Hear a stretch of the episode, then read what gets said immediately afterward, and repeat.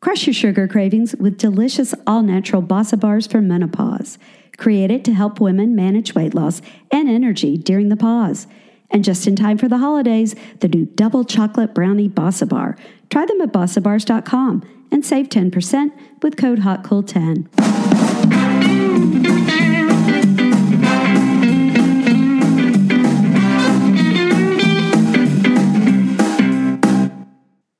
Welcome to Hot Flashes and Cool Topics podcast, the voice for women in midlife and beyond. At Hot Flashes and Cool Topics, we talk about anything and everything to do with midlife. My name is Bridget. And I'm Colleen. And today we are talking about thrifting, thrift shopping. And we have Virginia Chamlee on, and she wrote a book called Big Thrift Energy. And she also does writing for People magazine. And she also is a really talented artist and she sells her artwork as well. But she just talks about in this book, it's a beautiful book, great pictures in it. But we're t- going to have a conversation about how she got into thrifting, where to look for thrifting, what areas are great for different products of thrifting, what's a good deal, maybe what you should pass up and just really if you love love love it what you should do. So it's really i really enjoyed this because you know it's just kind of a thing. I just hope you enjoyed this book. You know if you're you know we're getting ready for christmas so if you have a few days left you might want to hit those places hit the hit goodwill. She also has different websites up that have great thrifting opportunities. So you're going to find out all kinds of neat things. Colleen how's was, everything going I, am good. I was an I'm an avid thrifter. I love it. You know. I oh yeah. Anytime you get a deal, uh, you know, in the beginning, I thrifted because that's pretty much all we could afford when I got married. Right. And I think that's true for a lot of people. But it's just really interesting to either find something unique or see something that you can turn into something yes. perfect for you and kind of your vision of what it could be. And it's just fun to go to, you know, you it go to is. especially when it's a nice day out, you can yes. Kind of just walk around and enjoy it. So I, I love thrifting. Fortunately, I was not here for this interview. It was at a time when I was on vacation for my 30th wedding anniversary, and I'm sorry to have missed it. But I, I learned a lot just listening to it. Oh, it's great. I mean, estate sales. I love to look at estate sales too, and that's a big point. So you're you're going to hear all about that. So we are going to welcome Virginia Chamlee. Well, welcome back to Hot Flashes and Cool Topics, everybody. I'm sorry that Colleen can't be here today. I am so excited to have Virginia Chamlee on, and she has just written a really great book. It is Big Thrift Energy, and I am all about it. Um, I saw a little ad for it in People magazine where you are also a writer. Yes. And, which is another one of my favorite things is People magazine. my husband calls it our reference library because I, I'm always saying, well, did you see that? Or every, all kinds of different things in there. But you're also an artist, and I'm so excited to have you here today. Thank you so much for coming. Thank Thanks for having me. I'm excited to chat with you. Yeah, and if you're watching a video, I have her book in the background, and it's so pretty. Um, it's really nice. The pages are nice and thick. It could be a great coffee table book and also a great reference book. So I will just add that to everything. Um, I wanted to ask you, and I read in your book, you share this, but how, if you could just share with our listeners how you got started into thrifting. Yeah, so I started thrifting when I was really young. I was raised by my grandmother. Um, she was a single mom, and I was the only child. So we were really, really close. And I kind of did everything with her as single um, moms do with their children. Um, and she started a business buying and selling furniture when I was really young. And she was buying containers of furniture, and it was new furniture. And it was almost like um, if you remember Tupperware parties, except it was like armoires and desks, and women would come over with their credit cards and just go to town buying this amazing furniture. And it really took off. And a few months into it, she decided to start a little store she didn't have a business license or anything yet so she was doing it out of our home. So our living room was you know a, a store. I mean there was a, a, cash wrap in there. It was it was kind of crazy but she needed accessories to go with the furniture to sort of complete the whole look and she didn't have accounts you know at any of the major companies yet.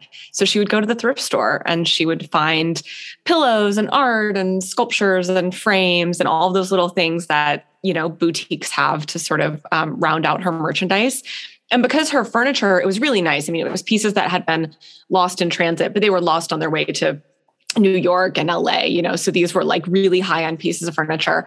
And so she she really developed this knack and this niche where she would find, you know, amazing kind of trendy items, which you don't think of the thrift store old things as being trendy, but as we know, design is cyclical, right? So everything we're seeing now has been done before. So she was she was just really great at finding like valuable things, designer things. And, um, you know, I'm sure initially I was sort of kicking and screaming going with her.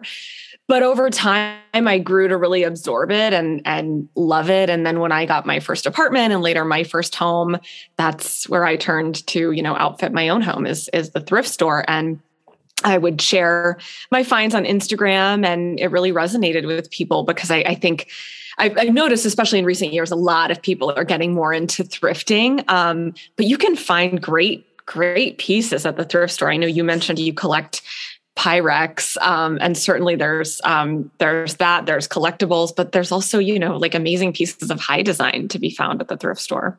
Yeah, I, I have noticed. I have a daughter that's 26, and she and her friends are really all into that. Um, yeah. I don't think when I was her age, that was as big of a thing. Actually, I did when I was her age. I had her.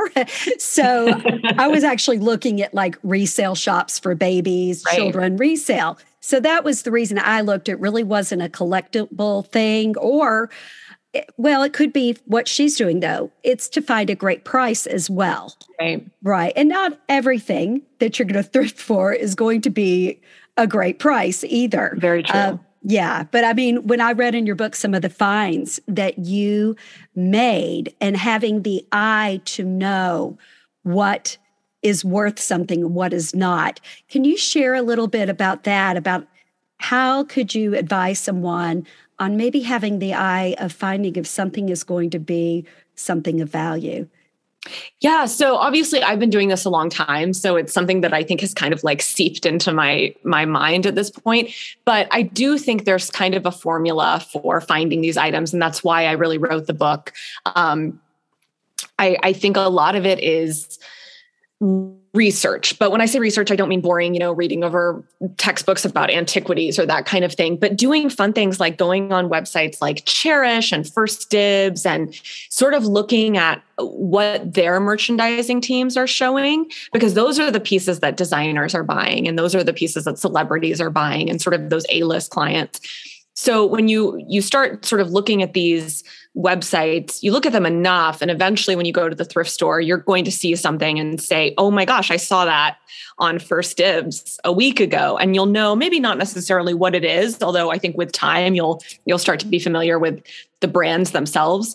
Um, but but you'll you'll at least recognize maybe the shape of something or the material of something. And then there are other things you can do while you're out at the store um, things like looking at markings. You know maybe it's an artist signature. Maybe it's a stamp underneath a porcelain plate um, with furniture. Sometimes it's underneath drawers or inside drawers or you know behind a piece of furniture under a seat cushion.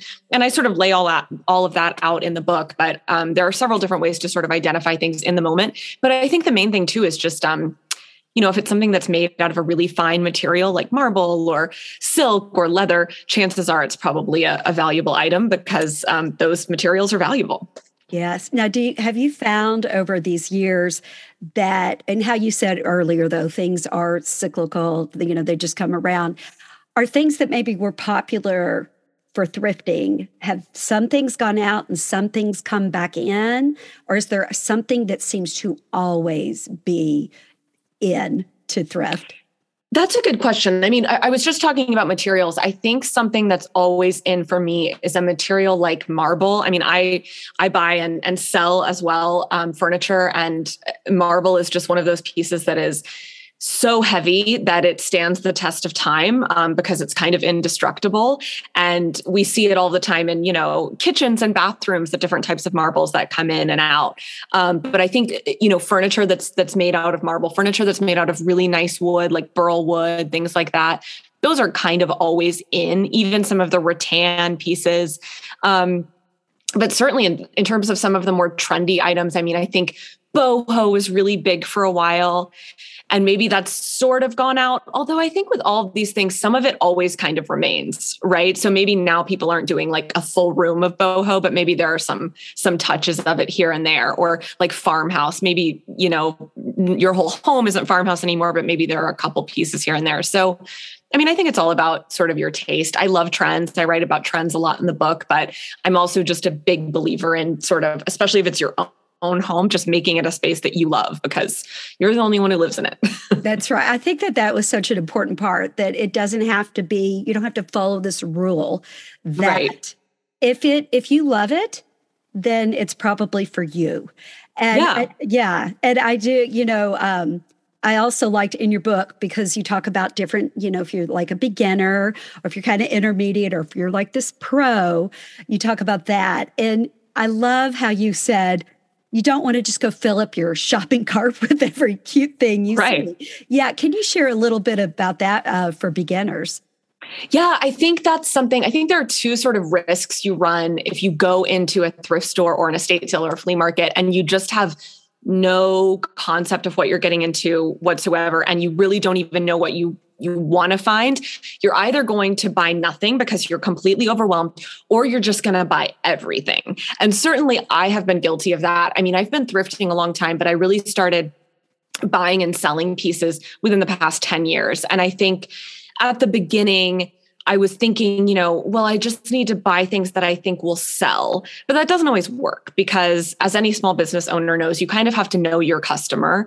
And um, I personally sell my antiques on Chairish, Um, but my my customer is me. It's someone who has the same taste as me. And and there was certainly a time where I was kind of buying things that weren't necessarily me. They were just things I thought might sell. Um, and so, you know, you run the risk of just putting way too much in your cart. And of course one of the great things about thrifting is that it's more sustainable you know than than buying a lot of things at a big box store. Um, but it becomes less sustainable if you're buying everything in sight because then you're going to you know throw it away or donate it back to the store. Find your niche. And maybe it's pyrex and maybe it's gooseberry pyrex. And that's that gives you something that every place you go in that's what you're looking for. Or maybe it's you know first edition books. And so when you go to the thrift store you're just going to the book section and you're just looking for that. I think that's that's better than just saying i'm going to try to find every valuable thing in this store because I've been doing this a long time. I couldn't even do that. I mean, I sort of stick to my little niches and and the things I love. There are, you know, I don't know a lot about Pyrex, for instance, so um, that would not be my my niche. But um, I certainly there's a whole world of, of collectors I know who are obsessed yeah, with Pyrex and it's like all over TikTok and it's all over Instagram. Oh, Facebook groups, everything. And if you you say something wrong or you put the wrong thing up, they're gonna let you know. Yep. so, yeah. So and I also love in your book too how you put different locations where different items are hot right there. If right. you are like, okay, another thing I'm into is mid-century modern. Yeah. Um, so I'm sitting, well, you can't see it, in an Eames chair that I got. Oh, cool. Two of them off. Um, now I'm a big everything but the house fan. So, oh yeah, yeah, I love that website. Yeah, and I do have to pay shipping, which you also talk about in your book, uh, because I don't live near uh, Ohio where their warehouse is. But you talked about like that um, Detroit was a big a mid-century modern place. Can you share right. some other areas and what may, may be the hot things in those areas? Yeah, so I think well, one of my favorite things about thrifting is sort of uh, traveling. Like I'm on a road trip right now. I'm actually in New Hampshire and I live in Florida. Um, where I'm staying at my boyfriend's family's house. So we drove up like the whole you know eastern seaboard and sort of stopped in different cities and have been thrifting our way up the coast. Um, and it's just really interesting because you learn a lot about the history of a place. And I think before you go to any new city, if you plan on thrifting, you should sort of read up on the history as you mentioned detroit is great for mid-century because that's kind of when detroit was booming you know in the mid-century with the auto industry and things like that um, similarly you know, Palm Springs, uh, you can find a lot of really great sort of glam, Hollywood Regency and rattan and all of that sort of, you know, Frank Sinatra and all of those um, those stars who were really popular back then.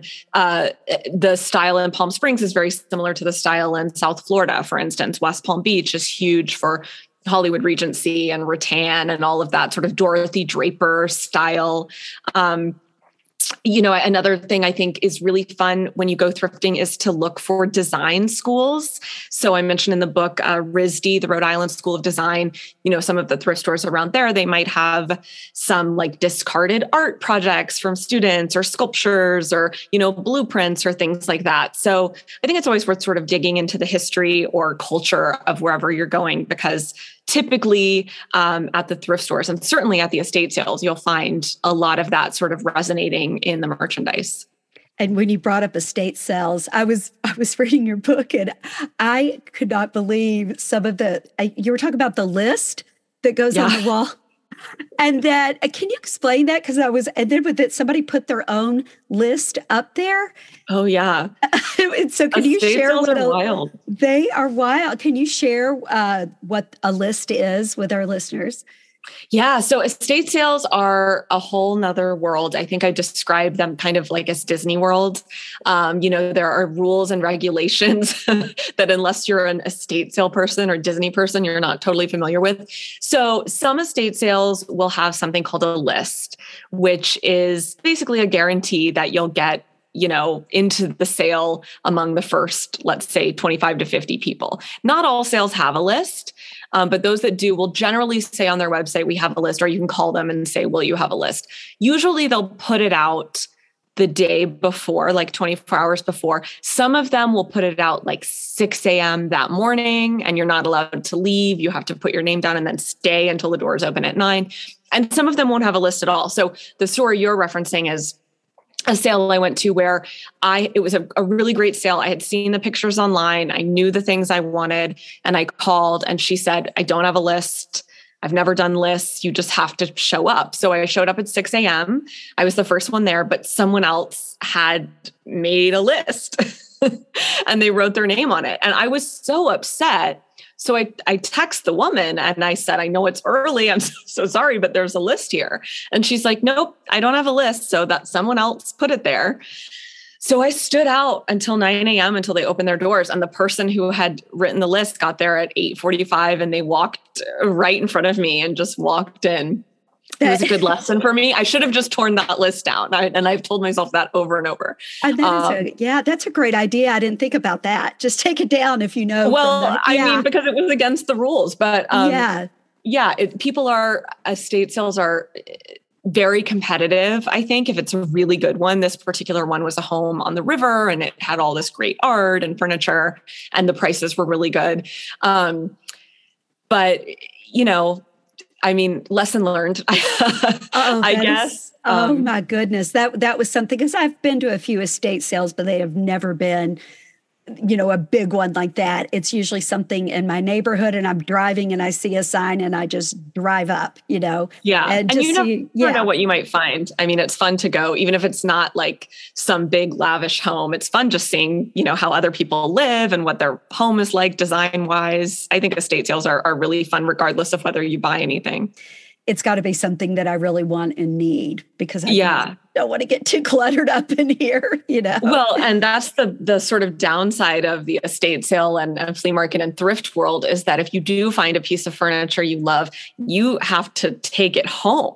Yes. you know, yes. there's typically not someone who will deliver it to your home. And some of the thrift stores, due to liability reasons, they won't even, you know, bring it to your car. So mm-hmm. that's that's something I, I mentioned in the book a little bit because there's definitely sort of a blood, sweat, and tears component, I think, to buying vintage, um, which I guess makes you appreciate it more, right? If you lugged it home yourself. But sometimes you even have to, you know, rent a U-Haul or um, hire a delivery team to pick it up and take it to your home. Right. And that can offset what you're saving. So you have to exactly. take all that. Yep. Do, do you attend auctions as well? I do. Um, I write a little bit about it in the book, and I am a very competitive person. So auctions are a dangerous place for me.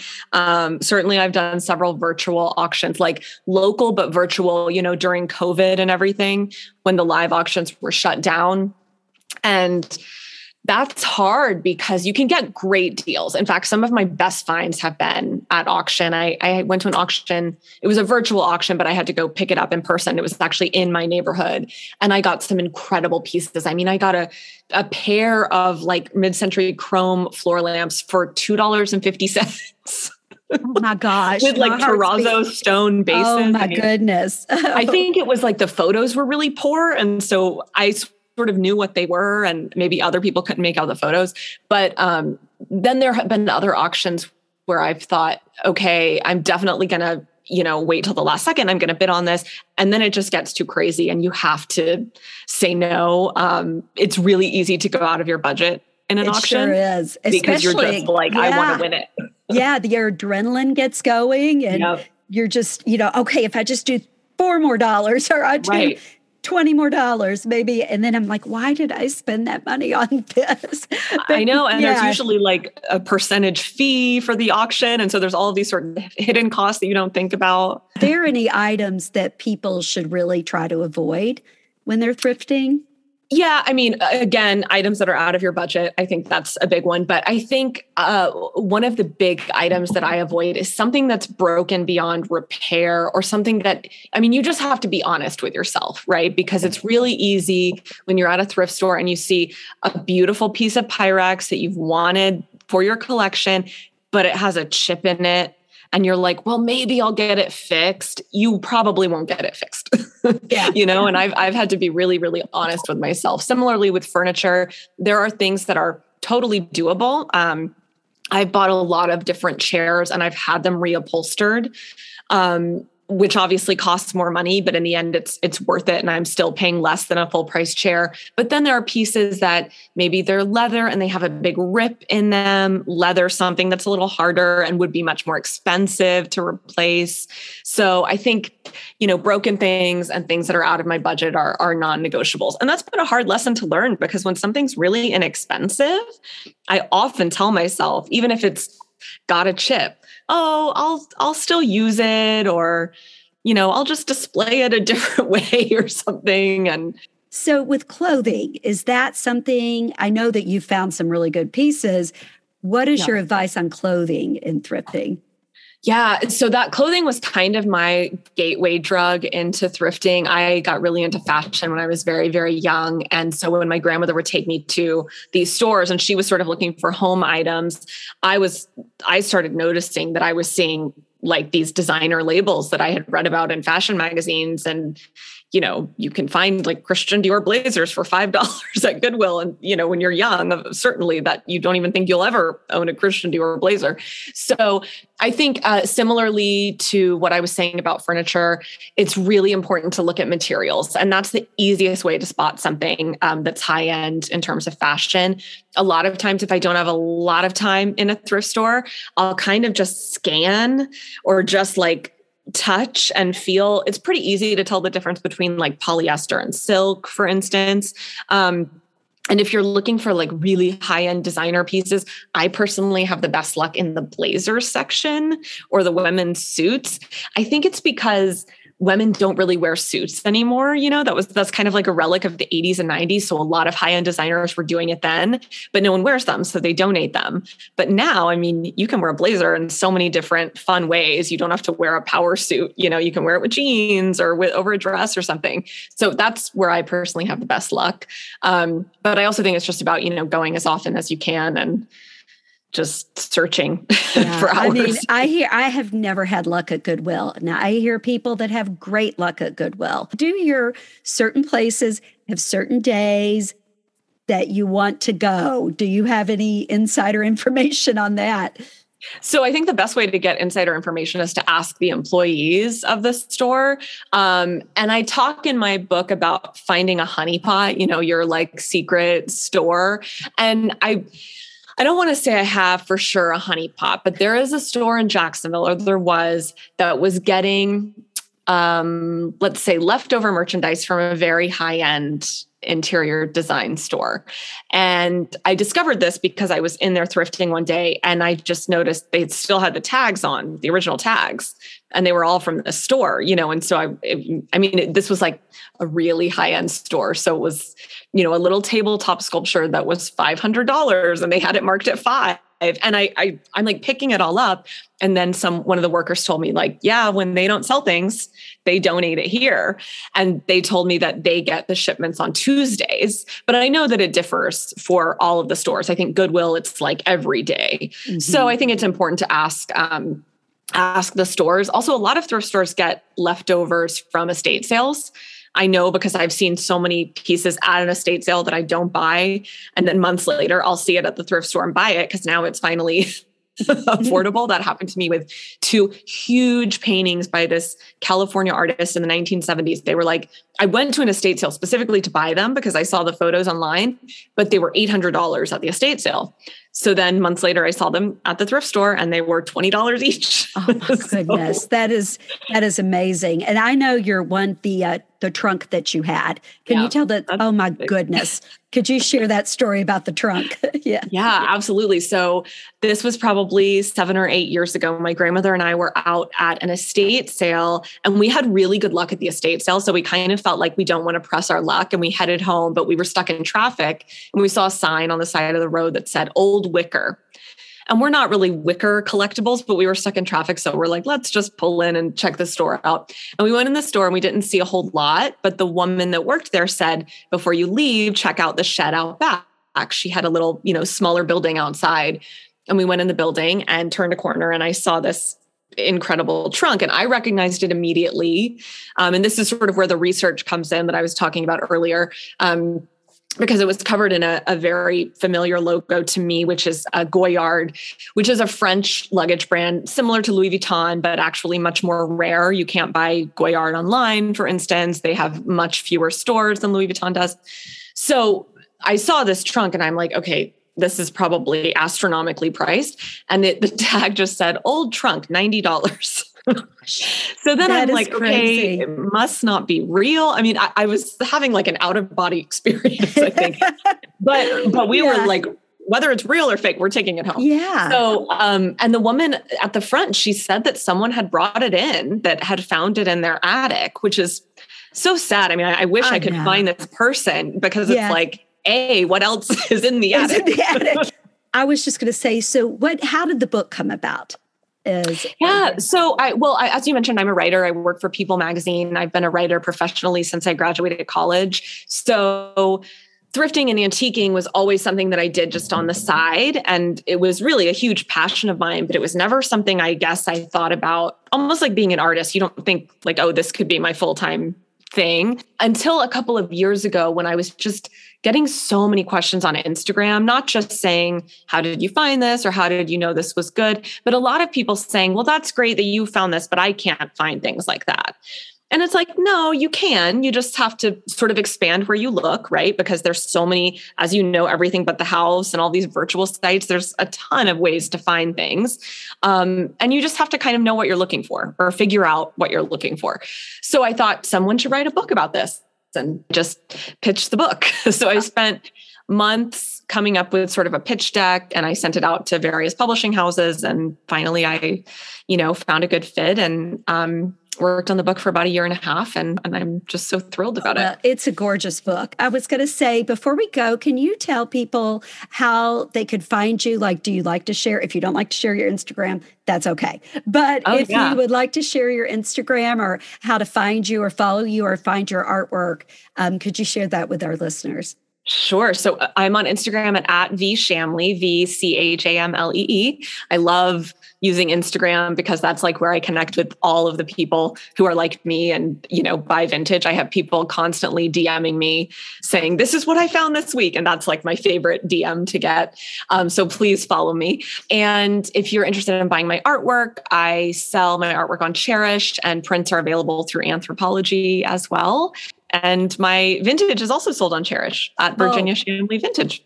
Oh, that's great. That's oh yeah, her vintage. Yeah, you can find the pieces that the expert found. So that's great. Yes. and you can buy the book obviously on Amazon or Target, Barnes and Noble, Books a Million. Thank you so much for um, thank you for being on our show. I just I was so excited to talk to you. Well, I am sorry to have missed this episode, but it sounds like you had a great conversation. I learned a lot by listening. I hope you guys did as well.